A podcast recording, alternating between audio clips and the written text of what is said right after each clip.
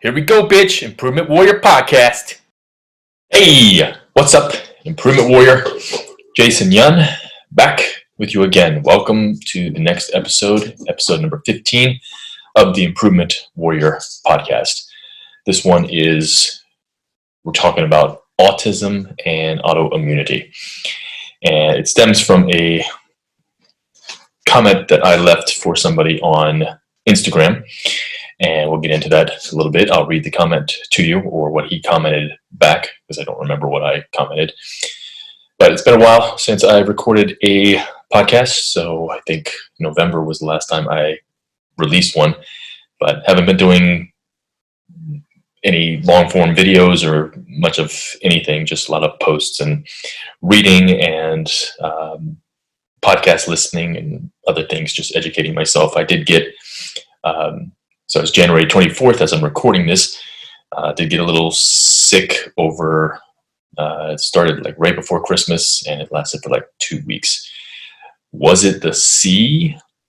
Don't know because I will never get tested.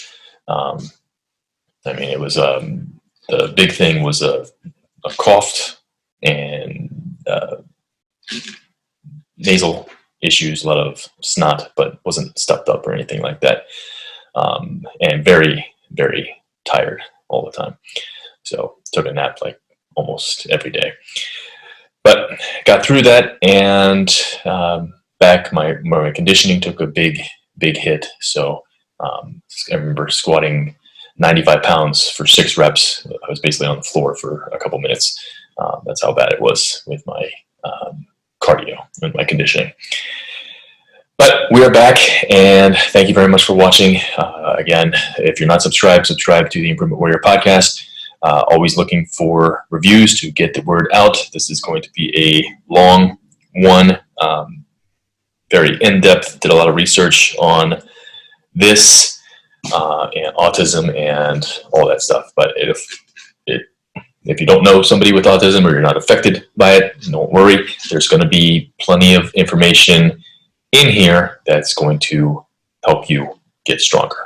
So, with that, let's get into it. So, this is a, a comment. I won't say his name, but it was a post that I believe was on Gina Carano's post. I said something, or I saw this guy he posted like uh, he had autism and i told him that um, autism is it's possible to reverse autism. Read this blog. I linked him to jack Kruse's uh, autism blog and he responded like this.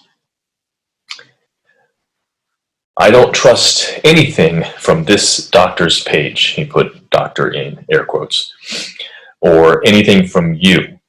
Mr. Kruse's page is full of anti V propaganda and unfounded claims that the COVID, the C jab, kills people.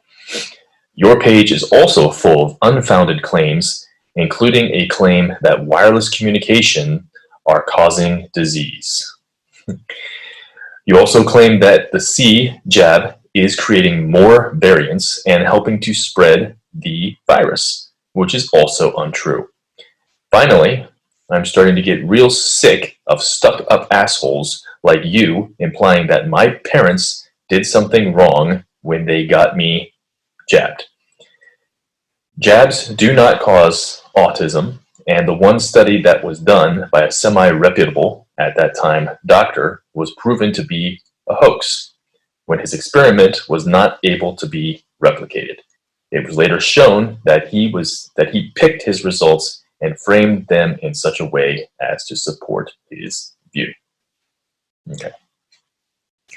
So this is the mindset that most sick people have. First of all, he has the mindset that his parents were absolutely perfect, or especially um, when you your mitochondria is passed down through your mother for the majority of the time. Um, it has been recently discovered that it can be passed down via the father, and but they don't know exactly when that happens and why it happens. But it's very, It's very rare. So most of your mitochondria is coming from your mother. And so if you get a disease like autism, okay, um, like an autoimmune disease when you're a child, uh, it's because you have crappy mitochondria. Um, a lot of kids being born today, they're being born with heteroplasmy rates that are not at 0%. So if heteroplasmy, basically it's how far your respiratory proteins inside your mitochondria get stretched out. So as they get stretched out more and more, so say you're 70, 80 years old, you're approaching 80, 90, 95% heteroplasmy. Okay, 100%, bye-bye. Okay, but kids today are being born with 10, 20, 30%. Genetic diseases are going up, and it's because of basically all the stuff that's attacking us. So, with this mindset, I mean, every disease can be fixed to a great disease or, or a great degree, or it can be completely reversed. However, not every person can be cured because they have mindsets like this. Okay, so if you're not willing to look at information, I mean, Dr. Kruse, myself, we put out information because we we learn about stuff and we want to tell people about it. We learn the truth. Okay, so if you're not willing to investigate it yourself, okay, so there's plenty of studies, and I'm going to share lots of studies connected to autism and and, and whatnot.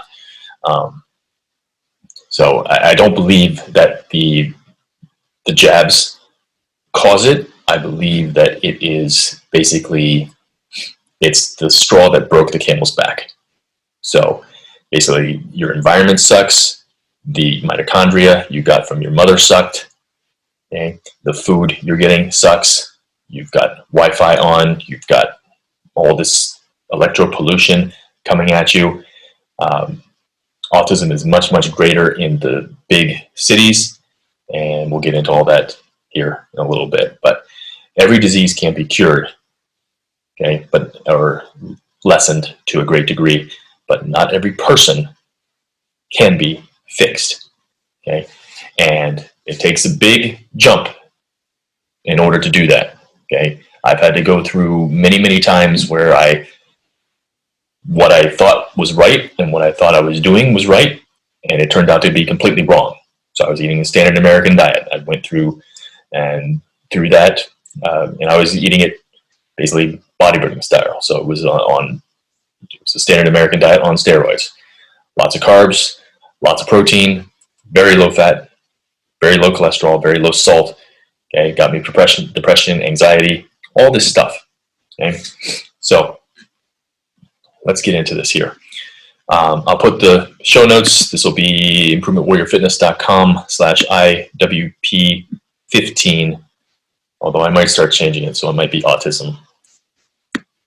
We'll see. Um, so better for the search results. All right, so these are from a couple, a lot of the information comes from the, that blog post that I wanted him to read in regards to Jack Jack's take on autism, uh, but there's some other posts and some other stuff that I found in here. So autism, uh, in the 1980s, it was one in 500 people would have it. 2013, it was one in 88. Okay? And in Southern California, it, it was one in 34 in boys. So boys get it a lot more than girls. Do. It is not a genetic disease. Okay? It, like most modern man diseases, it is a epigenetic disease. So um, you basically how you live your life turns the genes on or turns the diseases on that you get. So there are no mutations in DNA in the DNA code that account for autism. In autistic individuals, the immune system fails at a balancing act. So you have inflammatory signals and stress that dominate inside the hippocampus and in the hindbrain. Anti-inflammatory feedback loops become inadequate. You have a state of chronic stress that activates in these people, autistic people. Uh, moreover, the more skewed their condition, they swing towards inflammation. So, as we know, inflammation is the start of all diseases, and then it just depends if you continue on your path, what diseases you will get or what disease you will get. So nowhere are the consequences of this dis- dysregulation more evident than the immature autistic brain. Spidery cells that help maintain neurons are called astroglia and microglia. In autism and many neurodegenerative diseases, they become enlarged from this chronic activation. So pro-inflammatory signaling like NF kappa beta, TNF alpha, interleukin 1 and interleukin 6 molecules abound in the cerebral spinal fluid, the CSF, of all these diseases. It appears many genes and their products that are intimately involved in inflammation are switched on in these diseases. So the epigenetic switch is clicked. Autism is a neuroimmune disorder. So autism, ADD, ADHD, uh, just hyperactivity, behavioral disorders in learning, Asperger's, PDD, which is perversive developmental disorder. So you have socialization and you have communication issues, asthma, allergies, seizures, and migraines. So these are the ones that occur in children. In adults, the neuroimmune disorders that you have, you've got migraines, you've got vertigo, chronic fatigue, fibro- fibromyalgia, chronic pain, neuropathy, anxiety, depression, bipolar, uh, autoimmunity, and ALS, Lou Gehrig's disease. Um, and you've got dementia, Alzheimer's, and Parkinson's. Okay, they affect both the nervous and the immune system, and they link to the MHC1 gene. Okay, so it affects up to 30% of the population, all ages. So neuroimmune disorders. So neurodegeneration is the if you throw cancer out, it's the third leading cause, or no, it's a it's a second. So it's heart disease, then the brain. So it's heart, then brain. If you throw cancer out, and then we're also throwing out the fact that doctors kill as well. So um, misdiagnosis, um, misprescribed or overprescribed drugs, or the wrong prescribed drug uh, is the in the U.S. It's the third leading cause of death. So avoid hospitals at all costs, and that's why I put my stuff out there. I'm trying to help you get away from doctors completely, okay? or as much as you possibly need them. So the only time I go to a doctor is because I need to get my yearly physical for my wife's insurance. Otherwise, I wouldn't wouldn't go at all. All right, so sip of tea. So meat bongo. So I always uh, this is herbal tea. So it's a cinnamon. I take. Uh, I have like a tea friend. He's like a silicone. Always never use the tea bag that's in there. So there's like toxic stuff in there. All right, but here we go. Non-native EMF can destroy, or I'm sorry, non-native EMF electropollution can decrease your microglial cells in the nervous system, which changes one's ability to perform certain neurological tasks. So that's neurogenesis, basically. We create brain cells, we create neurons through using our brain. So neurogenesis needs proper immune system activation through the MHC1 gene, and it is tied to the DC electric current in the brain as a fetus develops. A full myelination of a human brain doesn't occur until approximately 25 to 28 years old, but it can be delayed and it can be permanently altered by non-native EMF. And it's it's really going to become an epidemic um, with these kids that have been born after the year 2000. Okay, so most, most autistics come into the world not right to begin with. Uh, it starts in the womb. The, uh, there was a Denmark study showing women who got infection anytime during pregnancy, their risk for autism increased. A viral infection like the flu in the first trimester, the rates were increased by three times. And a bacterial infection in the second trimester increased it by 40%. So, mother's response to sickness causes collateral damage of the neuroimmune activation and also has to do with the drugs mom takes if she's sick during pregnancy. So I'll go a little bit deeper into that. That was fascinating stuff I found there. As mom goes, so does autism. So, like I said, the mitochondria is primarily passed down through mom. Okay? So, more than likely, you got it from your mom. Okay, and then your mom got it through your from your grandma. So, if your grandma lived a crappy life, mom lived a crappy life, guess what you've got? You've got crappy mitochondria, but you can overcome. Okay, um, so um, Dan- there was Dan- another Danish study, 700,000 births over a decade was studied.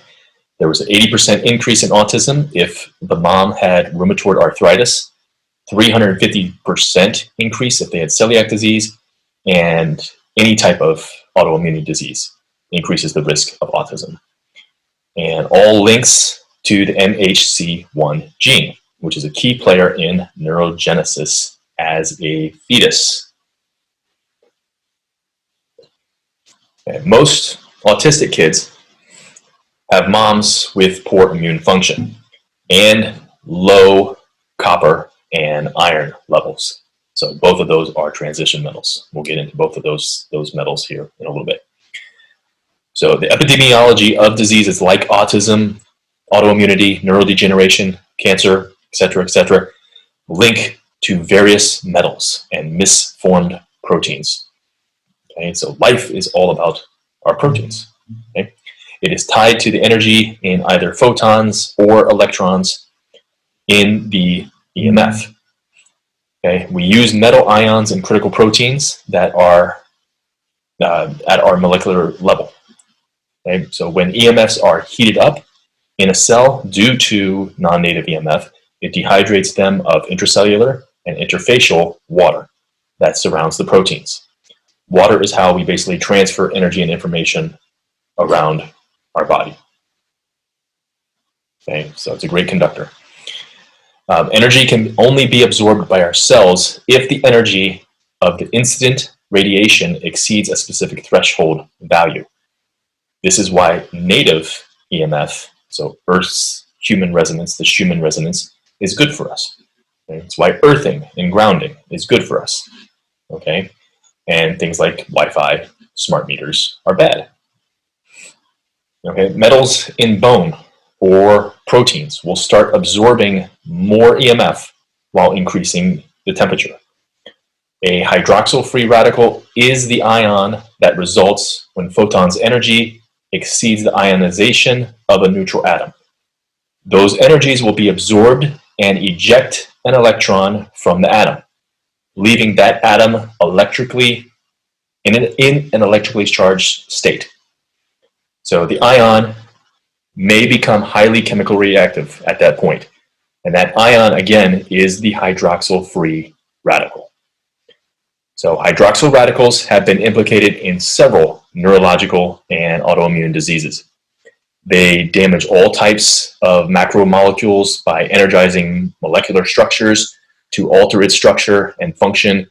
It can act on proteins, carbs, fats, nucleic acids, DNA, RNA, and the amino acids that code for DNA and RNA. Okay. So hydroxy, uh, hydroxyls they cannot be destroyed by any enzymatic reaction. And now a quick message from one of our sponsors.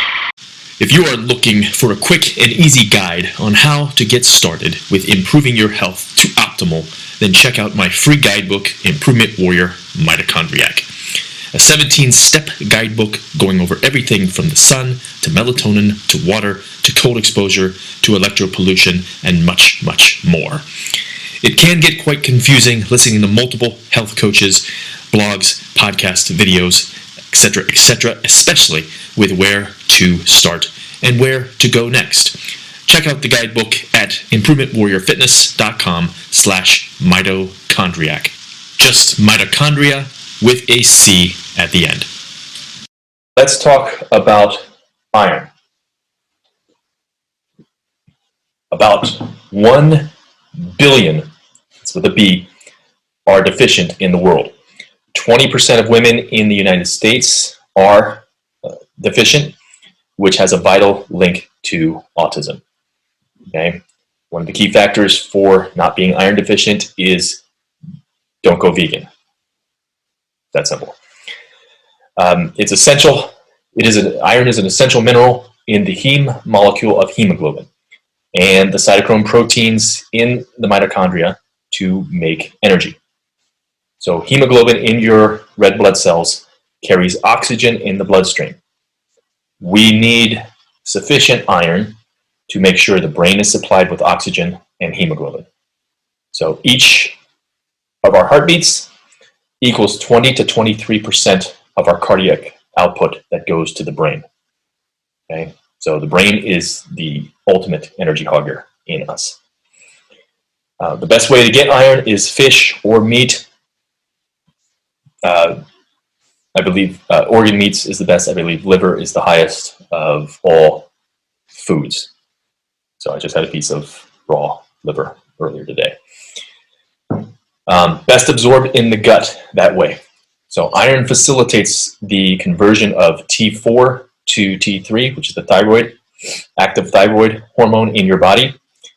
And yeah, so yeah, iron, there's no there's no iron in, in plants. There's no iron in kale. And I just made a post the other day talking about how um, vegetables have defense mechanisms, and they, their defense mechanism is anti-nutrients because a lot of them don't like to be eaten.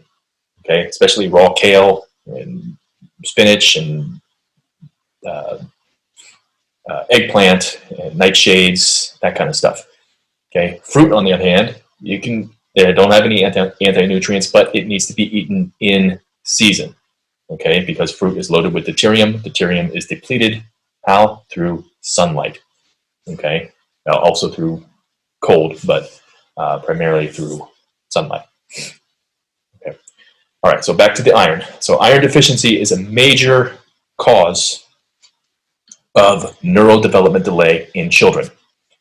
And it is a cofactor for dopamine and GABA 2, which are very important neurotransmitters. neurotransmitters. So I talk about dopamine all the time. Okay, um, I'm that's currently going to be the next Improvement Warrior University webinar. It's just all about dopamine. So the lower your dopamine lowers, your uh, lower your dopamine is, that lowers your ability to think clearly, ask questions, to um, to be curious, to know what's going on with the whole world uh, in terms of everything that's going on in the world. Right? See through the bullshit, basically. So TFAR acronym for thoughts, feelings, actions, results. Okay, so if you can't think straight, you're not going to have the life that you want, and you're probably going to be directed by people who want to control you. So corporations and government and, and whatnot. Okay, now we're on to copper. Copper is, an, is also essential. Copper deficiency leads to cellular iron deficiency, which will lead to cell death especially in your central nervous system and your peripheral nervous system. If you are deficient in both, that leads to a decreased work capacity, okay, intellectual capacity, your growth, growth will be stunted, you'll have alterations in your bone, and you'll have weakened immunity. So copper is needed for over 30 proteins to work. Okay, so I said it before life is all about our proteins, not our genes. Um, if your sleep sucks, we cannot clear misfolded proteins. Um, misfolded proteins is a synonym for, or no, um, yeah, so that's a synonym for autophagy. So clearing misfolded proteins. Uh, when we sleep, we do a process called autophagy, which basically takes out the trash and replaces it with good stuff.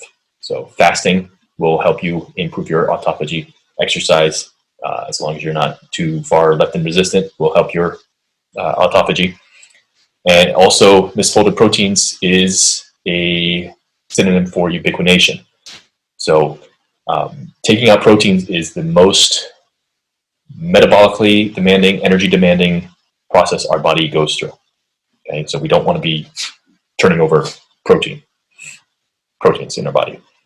Um, plus, you're losing electrons fast. Your telomeres are shortening, and you are dying quicker. And people with sick brains make a lot of superoxide in the brain, and so they eat and crave carbs. So carbohydrates fast recycle ATP. Uh, glucose makes anywhere between 36 to 38 ATP per molecule.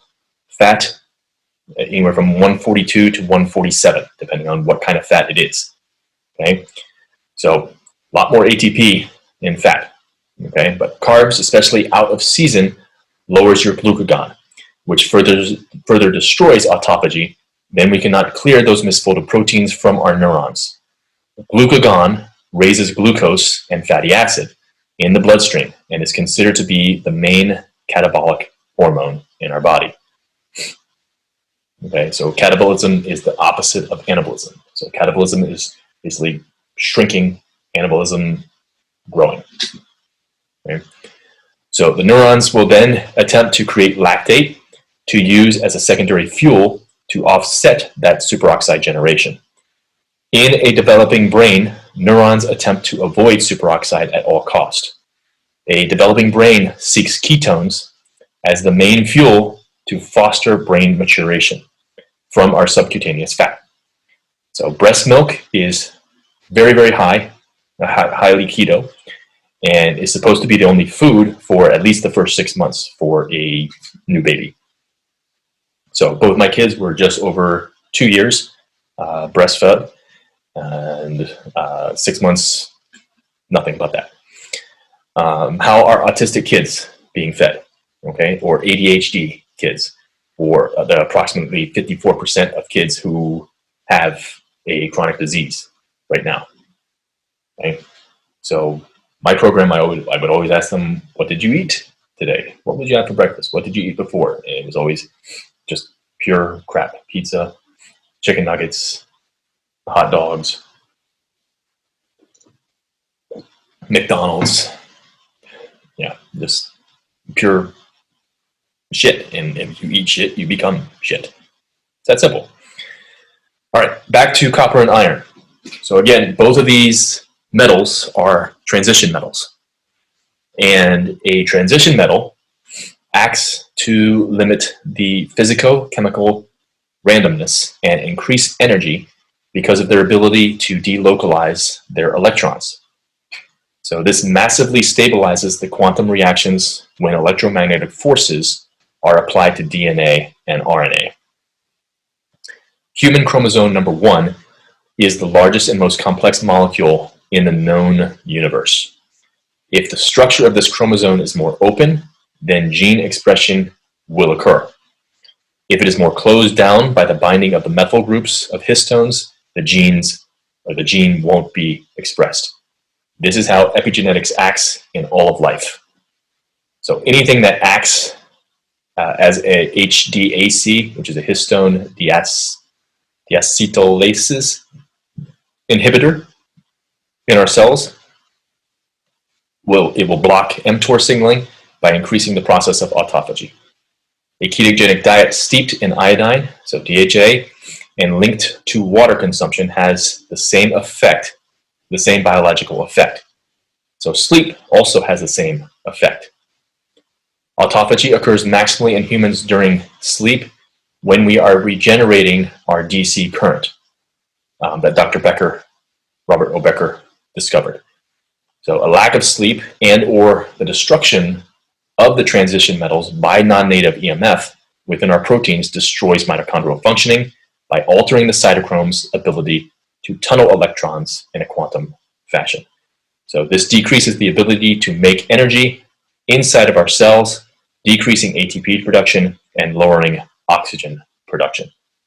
Okay, So when we sleep, the DC current is off. So remember, the DC electric current is Dr. Becker found that in every single animal, humans, all the way down to uh, yeast and onions.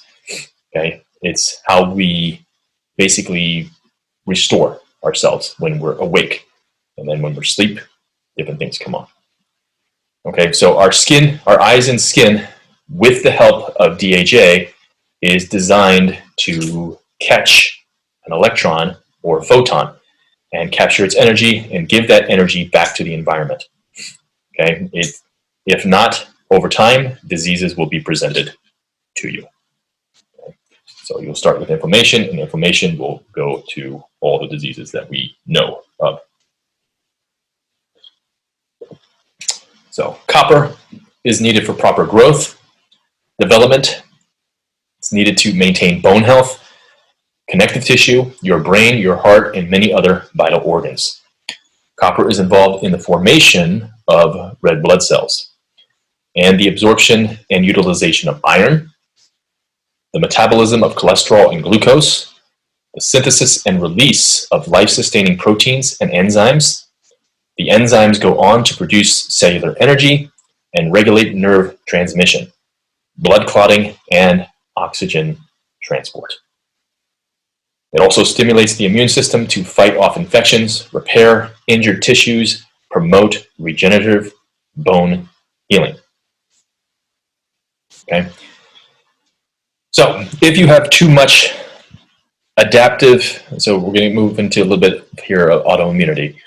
Um, we, yeah, yeah. So if you have too much adaptive immune activity, that's going to lead to autoimmunity.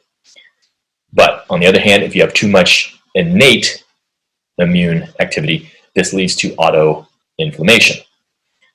So autoimmune diseases are abnormalities of the adaptive immune system. Autoinflammatory diseases are abnormalities of the innate immune system. Non-native EMF is precisely what alters this primordial balance at the MHC1 gene. MHC MHC class 1 and 2 molecules selectively induces interleukin 1 beta over interleukin 1 receptor antagonist gene expression. Interleukin 1 signaling is naturally kept in balance by the interleukin 1 receptor antagonist. And when the system is overwhelmed by non-native EMF, the disturbance leads to inflammation in the quantized cells. When homeostasis between interleukin 1 and interleukin uh, 1 receptor antagonist is upset, it leads to inflammation and autoimmunity. It creates something called an inflammasome. So an inflammasome are cytosolic multi-protein oligomers of the innate immune system responsible for the activation of inflammatory responses. Okay? So basically, you're supposed to fight, but eventually, with autoimmunity, your body is basically attacking itself. Okay, so many aspects of copper homeostasis are known at the molecular level already, but no one has studied what happens to copper 1, which is known as cuprous, and copper 2, which is known as cupric ions, used in biology when they are exposed to non-native EMF. So this is how the copper ion is quantized by the photoelectric effect and the electromagnetic forces. Dr. Becker has been the only researcher who did specifically look at copper ions when he studied bone and found that copper was the doping ion used between the negative and positive semiconductor in bone to keep the calcium apatite bone or bound to the collagen matrix. Okay, so copper is also used in all immune cells for signal activation.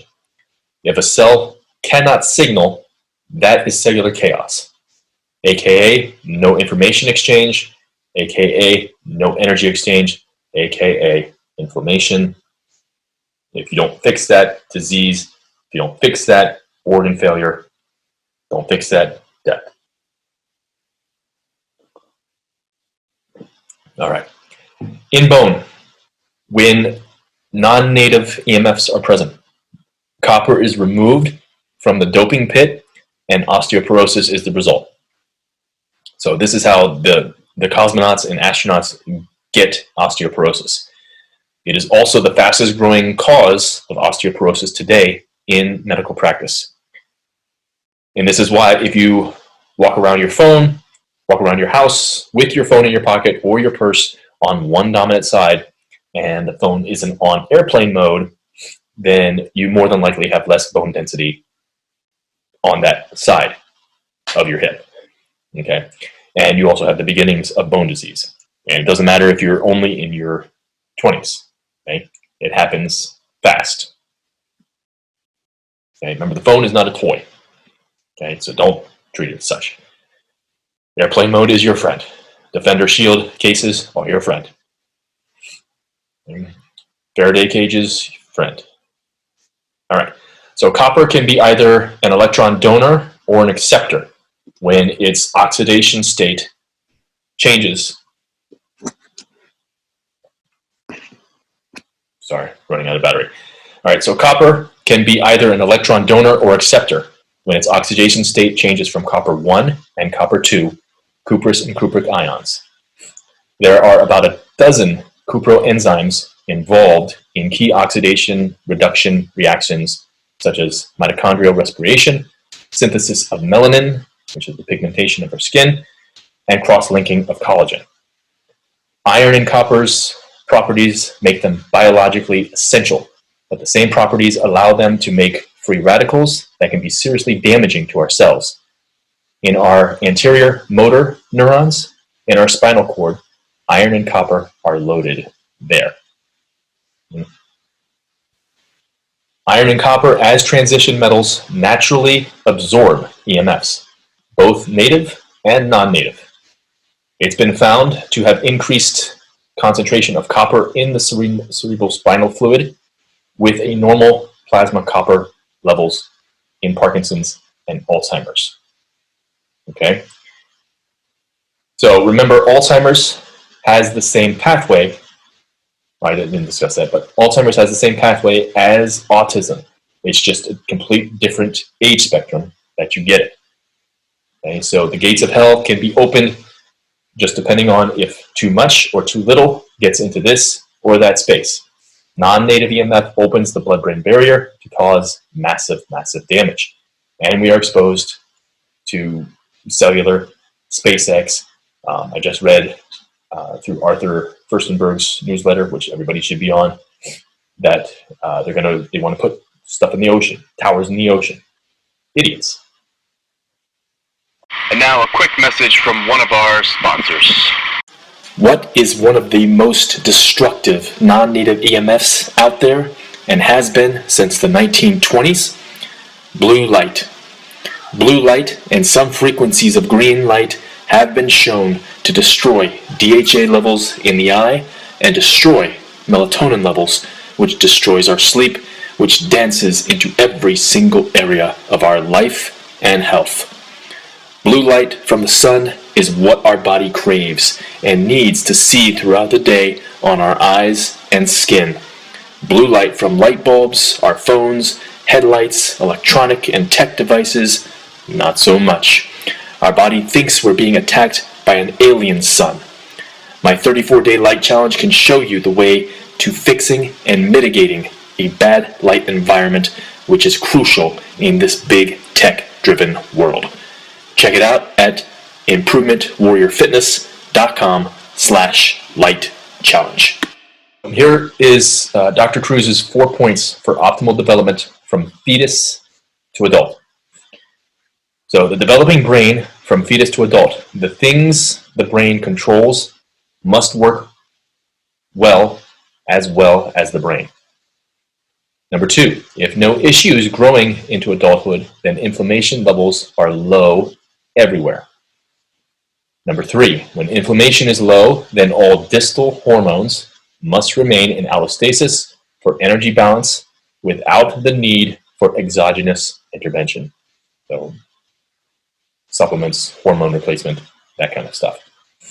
Number four, brain selective nutrients must be eaten by the mother at least three to five days per week.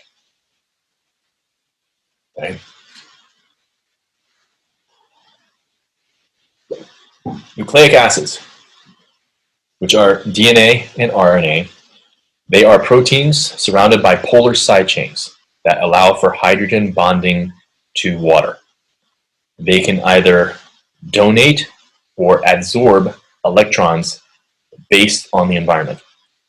The size and density of the water layer directly correlates with the ability to activate gene transcription. You need to have a certain level of energy present in order to express DNA methylation and histone deacetylation patterns, or expression will not happen. The methylation and acetylation of DNA and RNA is controlled by the water binding sites of DNA. If there's not enough water bound or energy of the activation of the DNA enzymes, then the gene product is not made. Energy determines what and when is done to us as a fetus and all the way to death. So our electric and or magnetic field is what give life to these water superconductors. Okay, so remember the three-legged stool, light, water, magnetism. Okay. And remember, anytime in your body there's an electric field, I forget the name of the law, but if there's an electric field, 90 degrees to it, there's a magnetic field. If there's a magnetic field, 90 degrees to that is an electric field. Okay, so we are electric, we are magnetic, and we are water. Okay, 80% when we're born, then that moves up to 70% and it goes down to 60% as we age. Our brain is meant to collect and decodify the photoelectric effect and the electromagnetic radiation that contain information and energy to send that to us to switch on or off our epigenetic switches. Okay? Remember, autism is an epigenetic disease. Okay? Four, epigenetics. The hydroxyl free radical generation in the brain is the most important. It is in the neurons, and they react and bind to methylated DNA in neurons to cause a conformational shape change that silences the silencer of the genome. So methylated cytosine becomes 5-hydroxy methylcytosine. So it changes rotational binding in certain regions of DNA. It has molecules that become delocalized and the energy decreases to the backbone of DNA and it increases entropy. Entropy is randomness, a state of disorder, uncertainty, and so that alters the information that is delivered to the epigenetic protein MECP2. Okay? When your MECP2 protein is altered, you get molecular autism. The MECP2 can no longer bind to the modified DNA forever. So now the enzymes read the DNA as being unmethylated instead of being methylated. Signaling is ruined in the hindbrain and the neocortex, and autism is the result. In Dr. Kruse's opinion, this is how neuroimmune diseases occur, all of them. Information in subatomic particles are collected by molecular demons to alter information delivered to our genome to change the expression.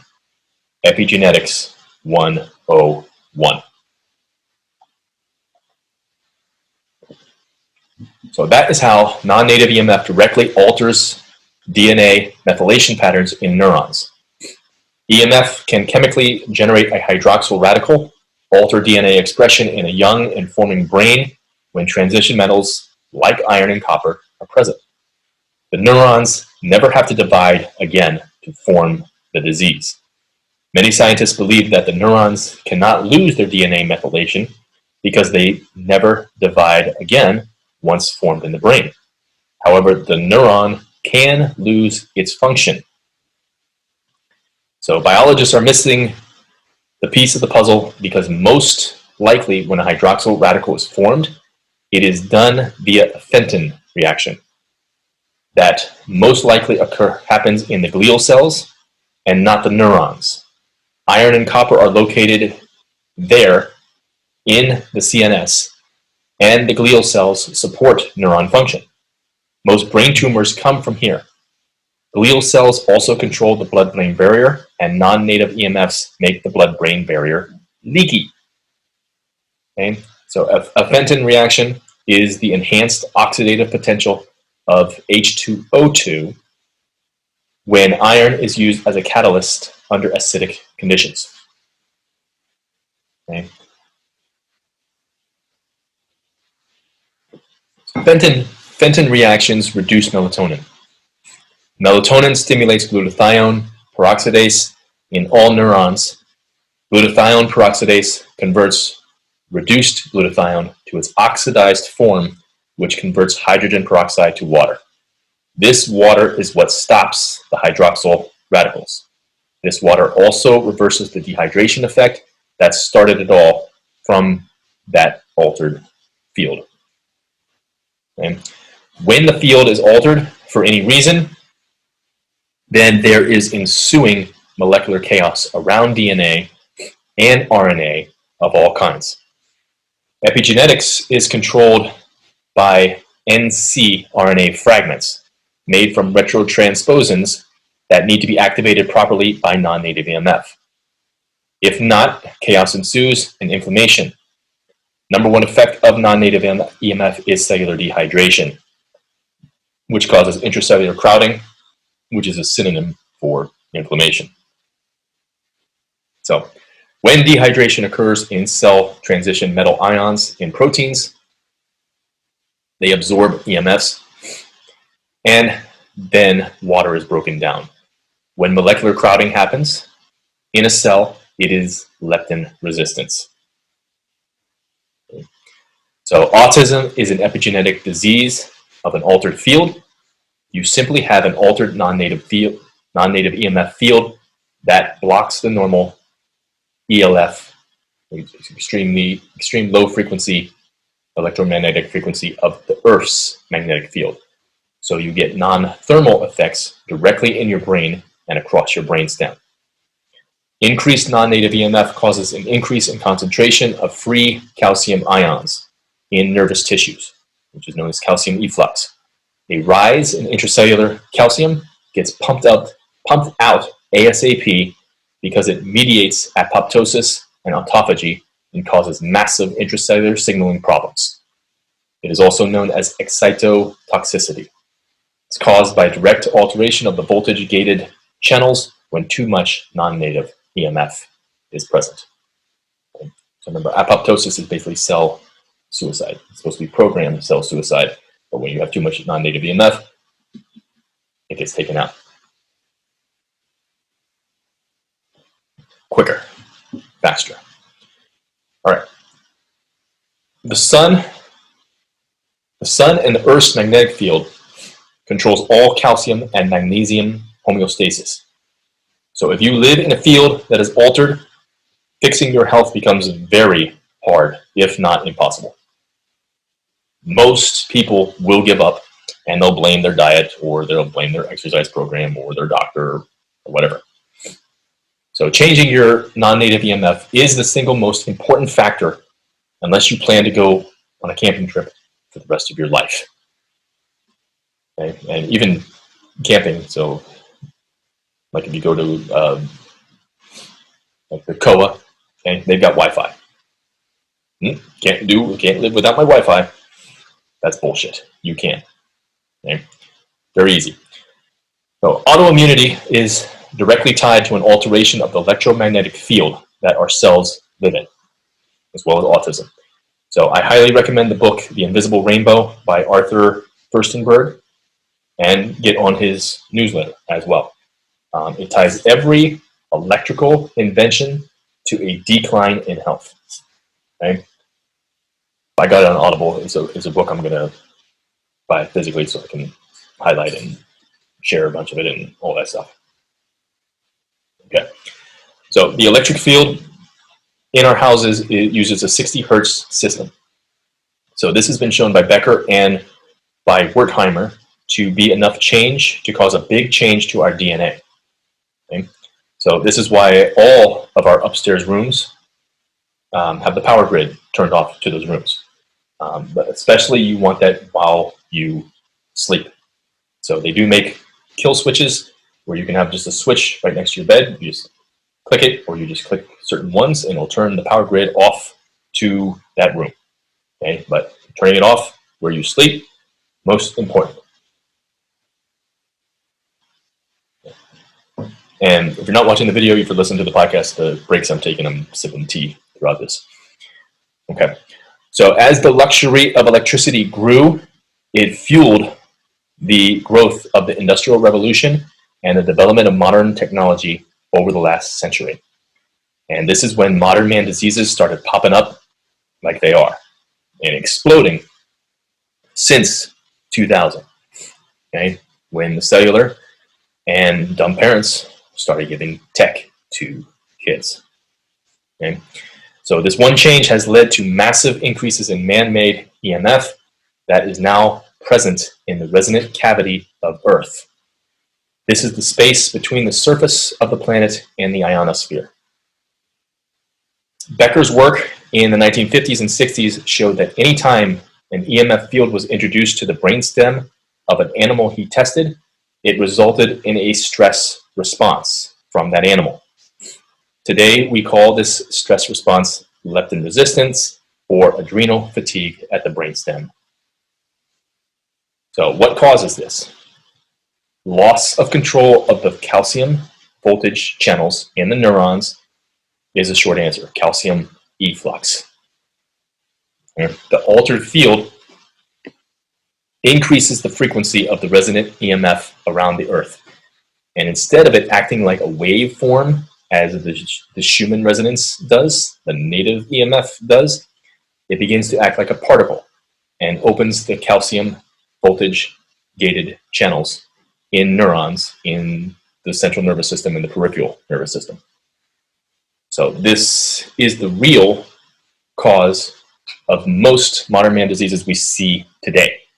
Non-native EMF energies are absorbed into the tissues in differential rates. So Wi-Fi, our phone, iPad, power grid, cell towers, smart meters, Bluetooth, light, fake light, all have different EMF energies. And these energies are usually riding each other. And they ride right into you because we have no natural evolutionary protection from it. So we see a large spectrum of effects. And we do not see the same disease from one person to the other. Okay, what is common in all of them is spike of cytokines in the affected tissue. The DC current that Becker found in all living animals as a repair mechanism while we are awake, the loss of this current is directly tied to the EMF field that these cells are in.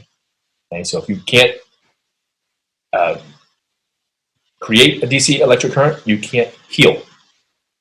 Okay, that's why changing your environment, your electropollution environment, is the most important thing for your for reversing a disease and for staying healthy.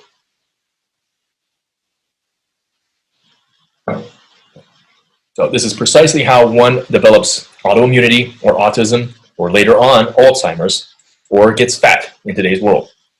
Um, it's a field effect. It is not a dietary effect, effect or one where you're just sitting on your ass watching TV, eating potato chips. Okay, once a field becomes very altered, the EMFs stop acting more like a wave and more like a particle, which again alters the calcium voltage gated channels in our cells. So every biologist and chemist knows that to be a fact today. What none of them do know is how the field controls the signaling system. This is why women suffer from autoimmunity much more than men do. Women have less myelin, which makes you more sensitive to environmental triggers in order to pass that information on to the next generation. Okay? So this is the basis of transgenerational epigenetics. This means when they lose any significant degree of myelin for any reason, and they lose their DC current, they are more apt to get autoimmune diseases because they are they cannot mount the proper signaling in their thymus to properly develop their T helper cells. This is how epigenetics can go really wrong when your field is altered from its normal EMF to a man-made non-native one. And this is also why kids who have unmyelinated brains until about 25 to 28 years old are much more affected of the dangers of non-native EMF. And it's why autism and most other diseases cannot be reversed until the non-native EMF environment is reversed or changed. So some kids will have delayed myelination and some will never will never due to the field that some of these kids live in. Okay? Your DC current goes down in your Schwann cells and your microglia then process the disease, especially autoimmunity, speeds it up. Your T helper 17 cells begin to allow B cells to make more antibodies that tags the tissue. Hey, there is a problem occurring due to the altered field. And then the other arms of the immune system, innate and cell mediated immunity, begin to be recruited to act to destroy those tagged tissues. Then you have a full blown autoimmune disease in that organ system. Okay? None of it can happen without an altered electromagnetic field. So this is a requirement. That's a requirement for all autoimmunity to occur.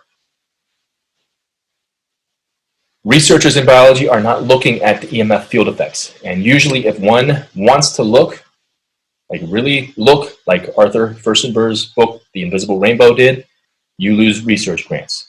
Or you get your lab taken away, like Becker did, and like Andrew Marino did.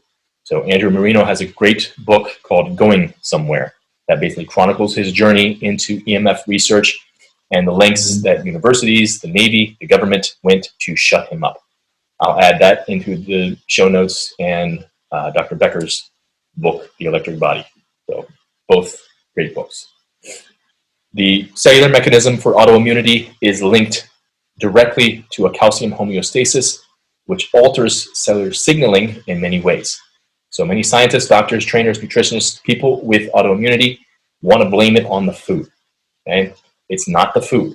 Food speeds up the process, okay, but it's not the cause. Okay? If you have autoimmunity and you're eating crappy diet, standard American diet, shitty food, okay, you're gonna go bye-bye a lot sooner than you are. Okay? But you can reverse your autoimmunity, or you can at least, depending on how far along you are, you can at least severely reduce the symptoms. Okay? Autoimmunity was unheard of in the literature before 1893 uh, because we had not electrified the entire earth. We're going to move into um, some different points of autism here. So this one I got from Dr. Mercola. Um, and I don't know if you know, but he's um, he was one of the ones who was being big time censored. Uh, all his articles on his website he takes down after 48 hours. So if you want to read the whole article, just type in Mercola and Tylenol and autism. Okay, and somebody should have it up.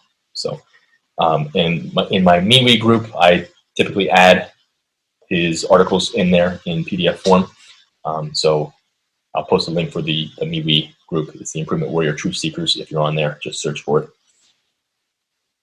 All right. So um, Tylenol, never take it for anything. Okay. But um, Tylenol in pregnancy doubles the risk of autism. And Tylenol, aka acetaminophen, aka paracetamol, is one of the most dangerous drugs out there. Stats show it is the leading cause of liver disease and accounts for nearly half of all acute liver failure cases. You've got 56,000 emergency room trips per year, 26,000 hospitalizations due to liver and kidney failure, and 458 annual overdoses per year from acetaminophen and Tylenol. the number of studies link lifelong problems with kids. There, there's a number of studies that link lifelong problems with kids. Uh, 37% increase for hyperactivity. Acetaminophen can cross the placenta to the fetus and impair the nervous system development. Uh, the drug is a known endocrine disruptor. Okay, so um, if you took it during pregnancy, it's a there's a 214% increase for autism by 10 years old, 226% for ADHD. If you took the Tylenol during the second trimester, um, oh, sorry, sorry. Um, that's if you took it during the second trimester. If you took it in the third trimester, the numbers for autism is 362% increase and 286% ADHD. So it's ridiculous. And then after birth, in the 1980s, when autism was starting to go up, some blamed the jabs, but it was also recommended to give Tylenol after the child received a jab. And there was a 2017 study that claimed that the use of acetaminophen may be more strongly associated with autism than during pregnancy. And obviously, if you took it during pregnancy and then gave it to a kid after they had a jab, that was a big problem. So never, ever, ever take Tylenol. Okay? So all those over-the-counter drugs, you don't need them. You can do things naturally. Ground, sunlight, cold, all that stuff. Avoid, uh, change your electromagnetic pollution environment. Okay? Uh, myself, as a kid, I remember, I mean, I would go to my grandma's and I would basically be popping Tylenol all day. I loved the grape and uh, the cough syrup, okay? all that stuff. Okay? I would remember I would pretend I was sick just so I can eat that Tylenol. So it was. I'm surprised I didn't have more problems growing up and, and whatnot. So it's ridiculous. But yeah, don't do the Tylenol ever. All right, I'm going to record this in two two parts here because it is time for my cold thermogenesis walk. I will be back. Blocking blue light is one of the most critical things we need to do in our modern world if you want to either remain healthy, reverse a disease, or become the optimal version of yourself. There are a lot of companies out there that are now making it more stylish than ever to join the ranks of biohackers across the world. Oh, and blue blockers are absolutely essential for keeping your dopamine levels up and exiting the matrix. I have personally been using Midwestern Light Therapy as my go-to errand and grocery store, as well as my after sunrise glasses. Check them out, as well as the others I have used and recommend at improvementwarriorfitness.com slash blueblockers. For Midwestern Light Therapy, use code IMPROVEMENTWARRIOR10 for 10% off and you can also pick out blue light free light bulbs as well as red light therapy devices. Remember, your light environment is more important for your health than the food you eat or the exercise that you do. And I am back. It is the next day. And so let's get into this. So this is um, this is somebody's response for somebody asking a question about their kid who has autism, and the person responding actually fixed their kid's autism, or at least severely uh, reduced the symptoms. So her name is, and I'll link up the the link on the show notes. Her name is Kate, Mr. Pinkies. And so here she is just answering the question. So this is a toughie for a few reasons. There are no overnight fixes nor simple fixes. Some things took weeks and others took months. And really, in year three, we are still changing and evolving. My knowledge started with food. This is the quickest set of changes you will find to get people on board. However, especially with autism, we made more changes in our environment than we did with our food. Our success with autism honestly depended on the environment and environment changes, not the food, especially the ones that you cannot see nor feel.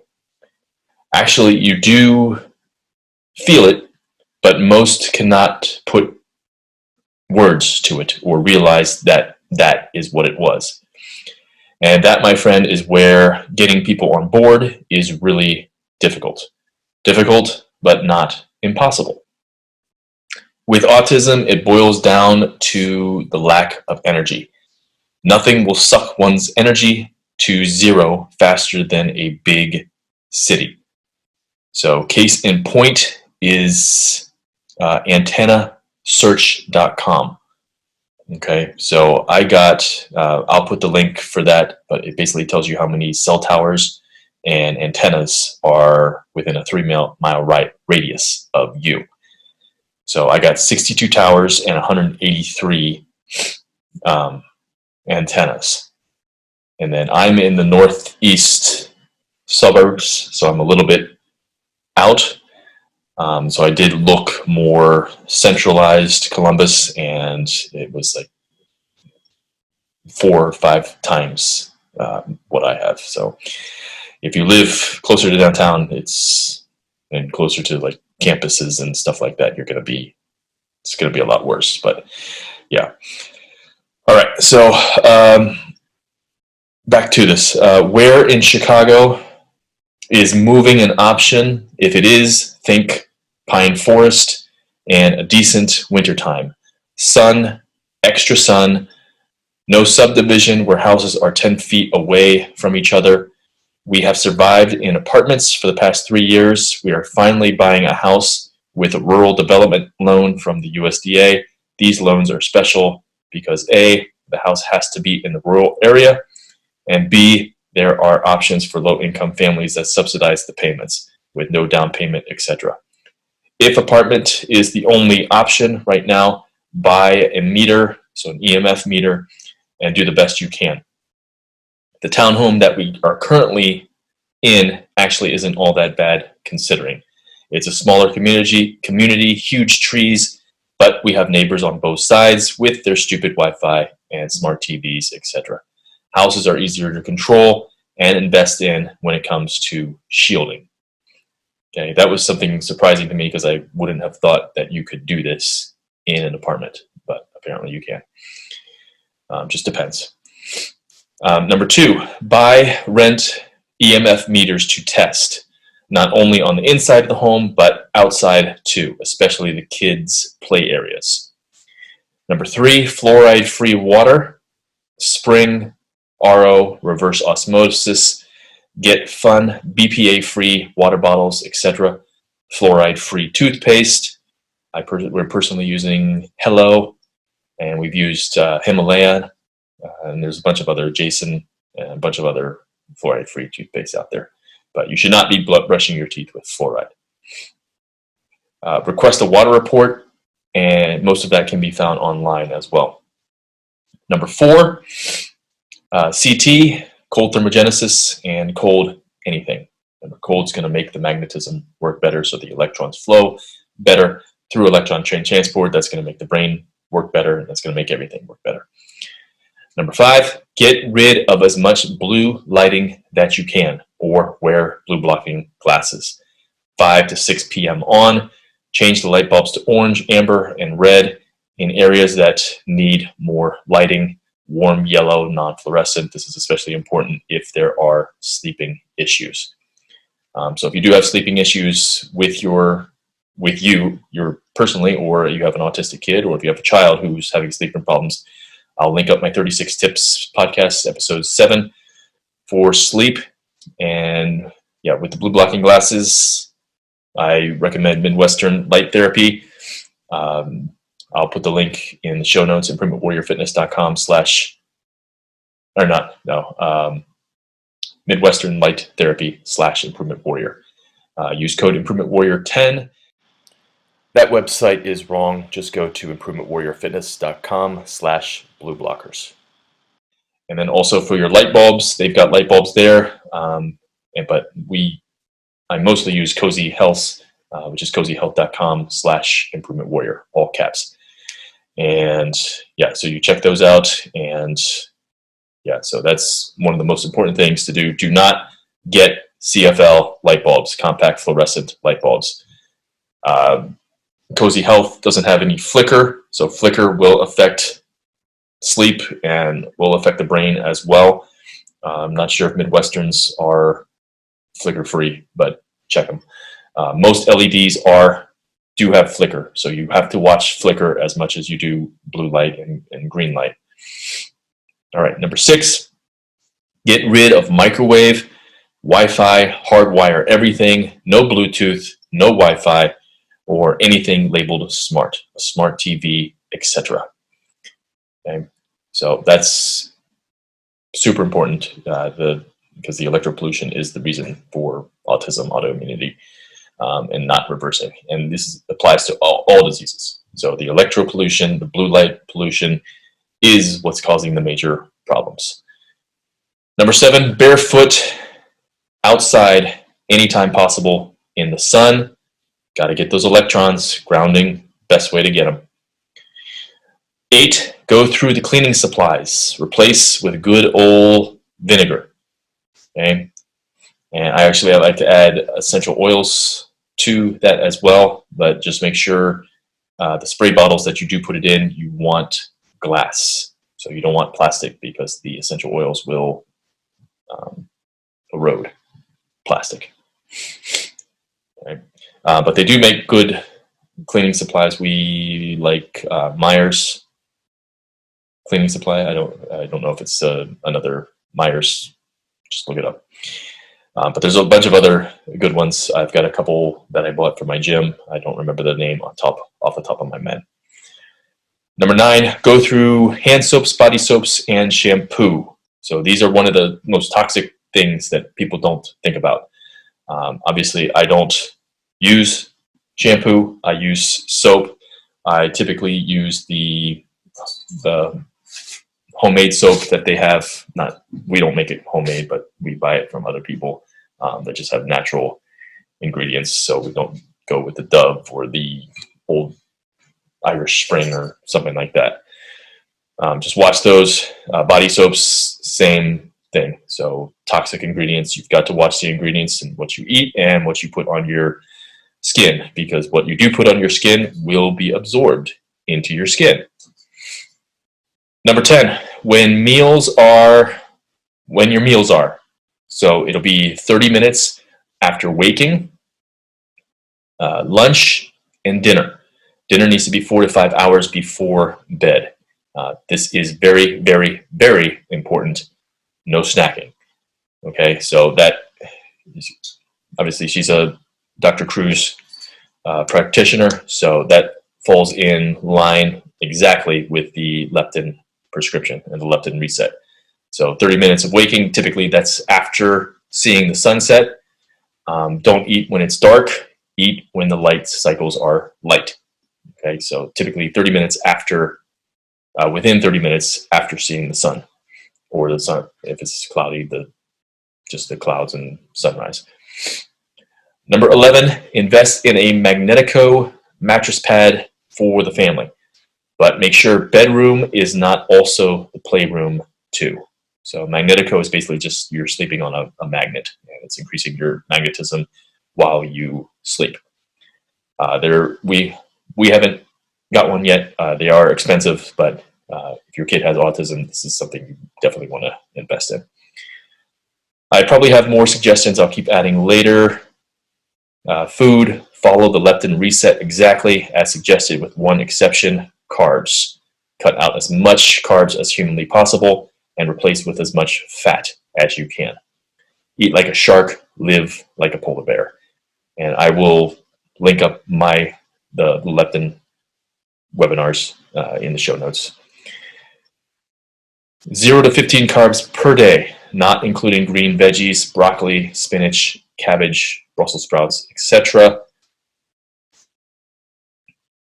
Uh, I would probably add, don't let them eat any raw, uh, any raw of those. Um, get rid of anything that has a TV commercial to it. If it's prepackaged with ingredients that you can't pronounce or know what it is, it's simple. Don't buy it. Don't forget to look at the ingredients of your spices. So I had that problem with uh, pumpkin spice. There was um, some crappy ingredient in it. So uh, always check the ingredients on your ingredients or on your spices. If it touches a factory, pitch it. Except for mustard, you may keep the mustard. Coconut oil, bacon fat, animal fat. Careful with the olive oil. And reason you want to be careful is extra virgin is what you need. Uh, they did a study, 73% of olive oils found on shelves were not were not pure olive oil. So you have to be aware of that. You want it in as dark a bottle as possible. If it's a light bottle, no, it's already been oxidized by blue light. Uh, and depending on where it is, maybe the uh, sunlight. So uh, I know Kirkland is one that actually passed. If you can find it, an Italian olive oil would probably be the best. And organic, in this case, it organic sometimes doesn't matter, sometimes it does. Um, but with a good olive oil company, make sure you just find a good oil. Uh, coconut manna, we convinced the kiddos that it's frosting in a jar. LOL. Meat, extra meat, grass fed, fish, oysters, DHA, DHA, DHA. Uh, green veggies, coconut or almond flour. If it is almond flour, you need to watch or make sure it's GMO free. Almonds are, I saw, they are number two on the highest glyphosate containing foods. So GMO free. Liquid stevia, stevia, raw, non-filtered, local honey, dates. Keep in mind all these options are subjugated to the 0 to 15 carbs per day. Okay. Keep starchy fruits and veggies in check. And whatever you do, no grains, including corn, legumes, soy, peanuts, cashews, etc. White potatoes, it just isn't worth it. Dairy and anything derived from those categories corn syrup, popcorn, cornstarch, oats, etc., etc., etc. Just start making everything from scratch. Learn to love to cook. New recipes are exciting to me now. Uh, she says Google Paleo and then whatever. Um, I would say don't use Google. Google is just censoring information and all that. I would recommend DuckDuckGo and mostly I use Ecosia now, E C O S I A. So they plant trees for, I believe, every 45 searches that you do. So they'll plant one tree for every 45 searches you do. Okay. Um, and also you can do keto and then search term, low carb, high fat, search term. Okay. Uh, typically, I take a recipe, and if there's any sugar, honey, date, coconut sugar, I cut that measurement in half, sometimes more than half, or just ask me. I've almost figured it out from everything before my paleo days. Eat like a shark, live like a polar bear. And they do make uh, erythritol, um, monk fruit sweetener, Lakanto. So those are things that you can use. So I use those quite frequently. I put it in my morning sardine and raw egg smoothie this morning, and then I had keto ice cream uh, later on in the day. So I put it in both of those. And it's basically what we we don't really use sugar or coconut sugar or anything like that. If it is in the warmer months, we will use honey instead, because uh, I believe honey is one of the greatest foods ever. Um, any type of bee product that you can get in your body is going to be good. So here, continuing here, I get a lot of questions about picky eaters and food textures, etc. My kids hated my husband and I for quite some time. Just keep introducing foods. My son loves oysters, loves, loves, loves them. Can't afford them half the time, but we make do with everything that is available to us. Even though they both didn't have a lot of language when we started the leptin reset, it did not take long for them to realize that their stomachs felt better they couldn't tell us that their stomachs hurt or that it was even bothering them. They accepted that was how life was supposed to be. They understand why after a while. They go to school every day understanding that they cannot eat the junk of what other kids are eating. And honestly, for them, it's not a hard decision anymore. They tested the waters a few times and they did not like the results. At the same time, we have to be leaders for our kids. We did this as a family and had long talks about being healthy and staying healthy and treating our bodies with respect they deserve. Kids and autism usually have a great deficit in self care. It is our job to show them what it means to be healthy and take care of ourselves. It starts at home. Okay, so pretty good explanation on what to do if you do have an autistic child and you want to reverse it or at least severely diminish the uh, the symptoms and the effects. Moving on, here are some studies um, correlating vitamin D with autism spectrum. Um, so there was a few main ones here that I picked out, but in total on PubMed, I searched vitamin D and autism, and 284 results popped up. So vitamin D is, if you have low vitamin D, I mean, it's pretty much associated with everything. So all diseases. So vitamin D is a, basically a snapshot into your solar exposure, which is going to be a snapshot into your immunity, natural immunity. Right?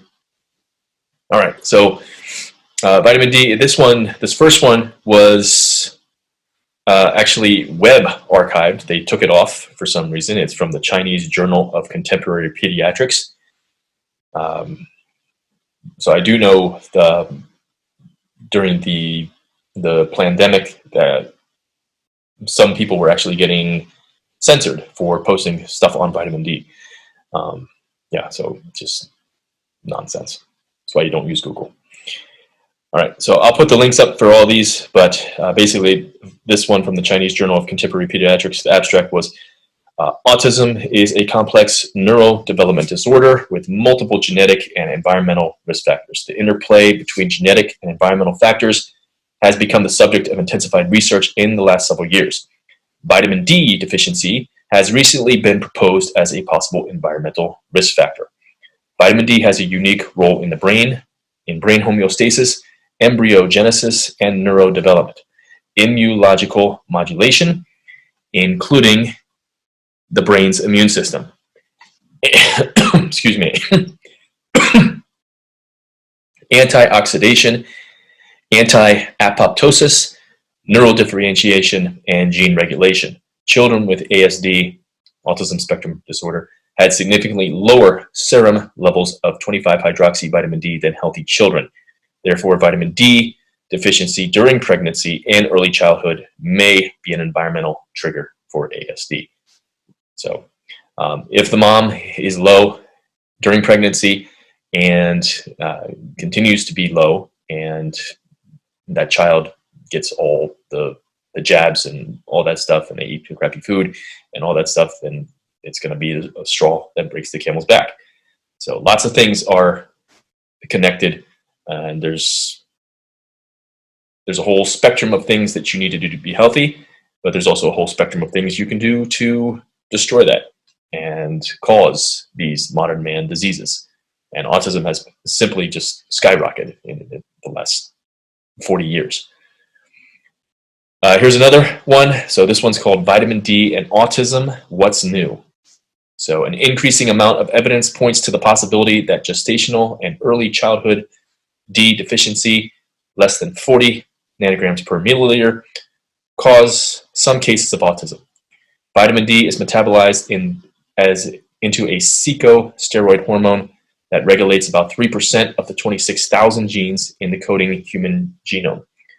It is also a neurosteroid that is active in brain development, having effects on cellular proliferation, differentiation, calcium signaling, neurotropic, and neuroprotective actions. It also appears to have an effect on neurotransmission and synaptic plasticity. Children who are or who are destined to become autistic have lower 25D levels at three months of gestation, at birth, and at age eight, compared to those unaffected siblings. Two open label trials found high dose vitamin D improves the core symptoms of autism in about 75% autistic children. A few of the improvements were remarkable. The vitamin D doses used, in these children were 300 IU per kilogram per day, up to 5,000 IU per day, which, in my opinion, is very, very low. Um, and the highest vitamin D level reached with that was 45, which is still low. Um, the other study used 150,000 IU per month, as well as 400 IU per day, and then the highest levels reached were 52, but, which is also low. So vitamin D levels for anybody should be over 60, and optimally you should be pushing it even higher. Um, these two open label trials were recently confirmed with a randomized trial using 300 IU per kilogram per day. Um, okay, in terms of prevention. In terms of prevention, a recent small study showed vitamin D supplementation during pregnancy, 5,000 IU per day, and during infancy and early childhood, 1,000 IU per day, significantly reduced the expected incidence of autism in mothers who already had one autistic children from 20% down to 5%. Vitamin D is safe. For example, over the last 15 years, Poison Control reports there have been approximately 100 or 15,000 cases of vitamin D overdose. However, only three of these 15,000 developed clinical toxicity and no one died. Given these facts, practitioners consider treating autism with 300 IU per kilogram per day and seek to prevent autism by supplementing pregnant and lactating women and infants and young children um, and checking their vitamin D levels every three months. These doses will increase vitamin D blood levels to those recommended by the Endocrine Society. Okay. But remember, there's a difference between vitamin D in a pill and vitamin D from the sun. So highly recommend getting it from the sun because it, in order for it to work properly in the body, it needs to be sulfated. The only thing that can sulfate vitamin D, well, what has to happen is vitamin D is made from sulfated cholesterol. Um, the only way to sulfate cholesterol is the sun. The only way to sulfate vitamin D is through the sun.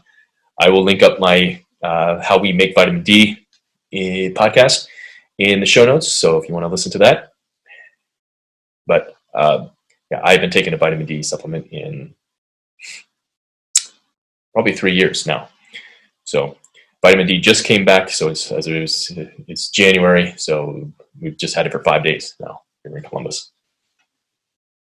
All right. Uh, a couple more here. So this one's called vitamin D, neurosteroids, and autism. Vitamin D had been for a long time investigated for its effects on bone metabolism. Recently has been observed that the incidence of some neurodevelopment disorders, including autism, increases hand in hand with vitamin D deficiency. Indeed, vitamin D was reported to modulate the biosynthesis of neurotransmitters and neurotropic factors.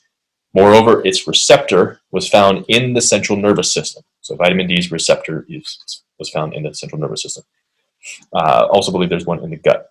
Vitamin D deficiency was therefore assessed as a risk factor for autism. However, the biological mechanism has not yet been revealed. In our study, in our review, we focused on potential connections among vitamin D, steroids, and autism. Potential mechanisms of vitamin D are also discussed. Okay. All right, and then this one is the last one. So this one's called the association between vitamin D status and autism spectrum disorder, a systematic review and meta-analysis. The association between vitamin D status and autism spectrum disorder is well investigated but remains to be elucidated. We quantita quantitatively combined relevant studies to estimate whether vitamin D status was related to ASD in this work. In total, 34 publications involving 20,580 participants were identified in this present study. Meta-analysis of 24 case study case control studies demonstrated that children and adolescents with ASD had significantly lower vitamin D concentration than that of the control group. Meta-analysis of prospective studies suggested that children with reduced maternal or neonatal vitamin D had a 54% higher likelihood of developing autism. And these, these analyses indicated that vitamin D status was related to the risk of autism. the detection and appropriate intervention of vitamin D deficiency in patients, autism patients, and pregnant and lactating women have clinical and public significance. So, there you go. Sun is our friend when it comes to vitamin D. Get your vitamin D. Finally, here in in the show notes, I will include my original jab the research that I did back in 2014 in regards to jabbing my daughter, Spencer. So originally, we decided not to follow the the jab schedule that the CDC or whoever makes that schedule up. Um, but we did a version, we wanted to do a version of Dr. Sears' schedule. And I'll link, I'll try to find that, link that up in the show notes as well. Um, because in 2012, it was, it was supposed to be 49 doses from 14, va- from 14 jabs by age six. Okay. Uh, then after looking into it, watching the documentaries The Greater Good and the Vaxxed documentaries, we decided to completely stop it. So our original pediatrician, when we told her uh, we were going to do Dr. Sears' schedule, got very flustered and said her kids were fully V'd and were fine. Uh, I didn't tell her my definition of fine is a synonym for shit. Um, so wish I did looking back, but yeah, didn't. And I mean, she was just going on and on. So like they're safe and effective and all this stuff that they they usually say. Um, but when they come up with somebody who actually does the research and knows what they're talking about, there's nothing they can do. Okay. Um, yeah. So, and um, but those research, the research is the research that is showing that the jabs have efficacy and they're safe and effective are usually um, manufactured supported and paid for by the people making them or they have financial ties to them so always follow the money when it comes to big pharma big food big tech uh, big whatever big corporations. Okay so that we decided to leave that pediatrician. We also had problems with her um, she had problems with our, our diet for spencer. She said the only possible way you can get iron is through iron fortified cereals. You know so, mm, no. Okay? I mean this is the things that are going on in pediatricians offices. Okay? Just complete and utter bullshit um, so spencer got about four or five total jabs and to this day it is the biggest regret as a parent that i have. So i yeah i was just luckily i woke up before following the, the schedule. She would have more than 49 jabs in her. She's seven now so um, peyton my almost three year old he'll be three in april he has had none although he did get the vitamin k shot which i later heard somebody on a, a video saying that their child was actually injured from the vitamin k shot um, uh, in my research, there was a lot of connections to aluminum and also mercury in the jabs, uh, helping to cause autism. Uh, mercury they took out of the jabs in 2005, and I believe it's 2005, but it's still in the flu jabsine. So the flu jabsine is the only one that has mercury and aluminum in it. All right, sun's going down here. Let me turn on a light here.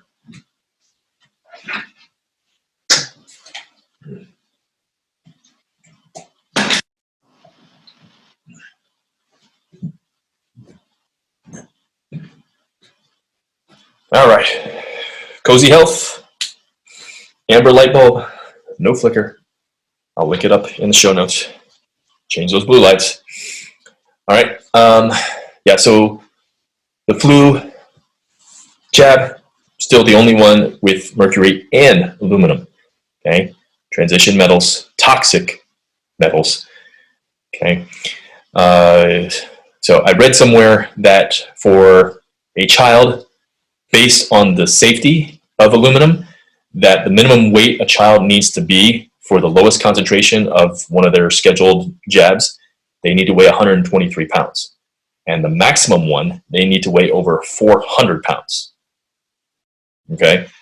So do your research when it comes to this stuff. Again, I will link up everything that I researched and everything. Um, so, I mean, it's possibly the worst industry for our health. Um, it's either big tech or it's the the jab scene, or the jabs. Okay, so anytime you have an industry where if you get injured, if you die, and you can't do anything, you, I mean, you're. That's just stupid. That's. I mean, that's, that's laughable. Okay, so take this, and if you get hurt, if your kid gets autism, you can't do anything. All right, you just got to live with it. Okay? That's that's a big joke. That would be. I mean, it's like equivalent to people coming into my training program, and what we do is we squat 400 pounds. Okay, I can't even squat 400 pounds. Okay, what would happen is people would break their spines, people would die. Okay, but you can't do anything because I'm fully protected by the government. Okay, that's how stupid it is. Okay. Um, so there's a lot of um, lot of research in that um, thing. There's a greater good that basically has breaks it down into categories, and they've got all the studies in there. Uh, I know in the intro that kid talked about, or whoever it was, however I don't know how old he was, but he talked about how there was one researcher, I'm sure it was Dr. Wakefield, um, that uh, proving that it's it was a hoax and he cherry picked everything, but there's lots more studies out there, um, and the Greater Good does a great job with uh, breaking that down. There's a PDF. I'll include that in the show notes. And yeah, so that's it. That's the the autism and autoimmunity podcast. Hope you liked it. And again, we've just, I mean, you've got to change your mindset. Um, that's the most important thing around anything with health. Uh, you cannot reverse any disease when you are focused on the disease. You have to focus on health. And especially if you do have kids, we want these kids to be healthy. So, in order for that to happen, the parent needs to be healthy. Okay? And I mean, in this day and age, it's it's very hard. Um, I obviously do the best I can, but there we have grandparents who are not healthy. Okay, uh, we have uh, brother-in-laws, sister-in-laws who are not healthy. Okay, so and it's just you've got to live your life as an example for them, and you've got to continue to do that. Some days it's harder than others, but we have to keep moving forward. We have to keep showing our kids that okay it's possible to be better than your neighbor or the kid that sits across from you eating cheetos and uh, Cheez Whiz and doritos and oreos for lunch or snacks or whatever okay but we have to change the mindset first and that's the most important thing mindset and then we change everything else Okay, everything falls into place once we can better fix our mindset. And how do we best fix our mindset? It's connecting to nature, disconnecting from the big tech and technology. So that will sap you, that will destroy your dopamine levels. Okay, sunrise, early AM sun, that's going to help create uh, or make dopamine in us so we can think better, we can do better, we can make better actions. Actions lead to results. Okay. But we can't have the mindset that, oh, this doctor is anti V. I'm not going to read his stuff, even though it could reverse me completely. Okay? A lot of these people, they are hung up on their diseases. They are their diseases. Okay? And if their disease goes away, okay, they lose a part of them. They lose their identity. Okay? They don't. I, I read um, something the other day saying like uh, it was like 300 people a week who have diabetes get amputated for a limb. It's like that to me is just ridiculous. You first you got the diabetes and then you continued on your path that got you the diabetes, making it worse and worse and worse until you got your leg cut off or your arm cut off. Come on. These are the people we are dealing with. These are the people not listening to the Improvement Warrior podcast, who are not listening to the health podcast, who are not interested in their health. Okay? Once their health goes bad, they go to doctors. They get the pills. They get all that shit. Okay? And their health get worse and worse and worse. And it's a big revolving door. Okay? You use big tech. Okay? You get sick, you go to the doctors, you go to the hospital, you get big pharma to help you out with pills and stuff. You continue on that way. You're eating bad food from big food. Okay? And then it just continues and your condition's worse. And then you get to go to the oncology department, the cancer department. Okay? Or you get to go to the heart surgeon or the brain surgeon or the whatever, or the diabetes guy who's going to cut your arm off. Okay? It's up to you to decide where you want your health to be. All right? Don't be a jabroni and push information away um, just because it goes against your dogma. Okay?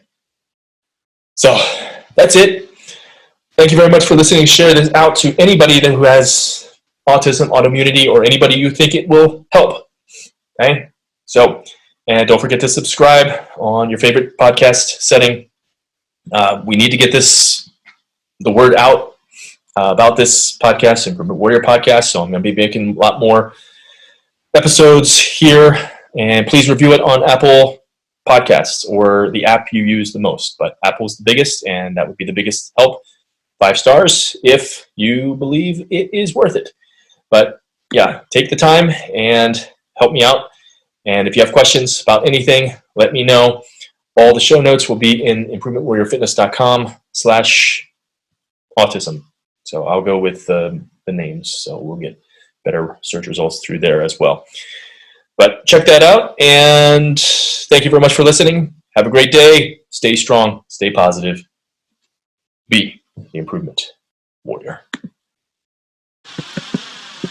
We are always looking for ratings for the podcast. It helps my podcast be found by others looking to improve their life and health, as well as it helps us get ranked higher. So please help us out so that I may continue bringing this life changing podcast to you and others around the world.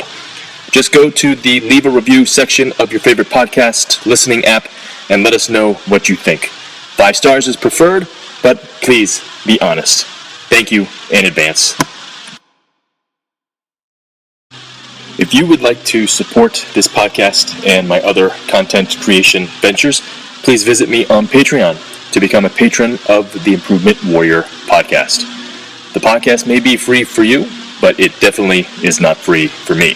So even if it is just a $1 pledge, a $3, or $50, I would greatly appreciate it. Plus, my patrons are going to have say in upcoming episodes, upcoming topics, first dibs on future Q&A podcasts, what future guests to have on, as well as some other Patreon only type stuff. Just search on Patreon for Improvement Warrior. It will also be listed in the show notes, and you can become a donor to the show, or you can check out the other services that I have there on as well. Thank you in advance.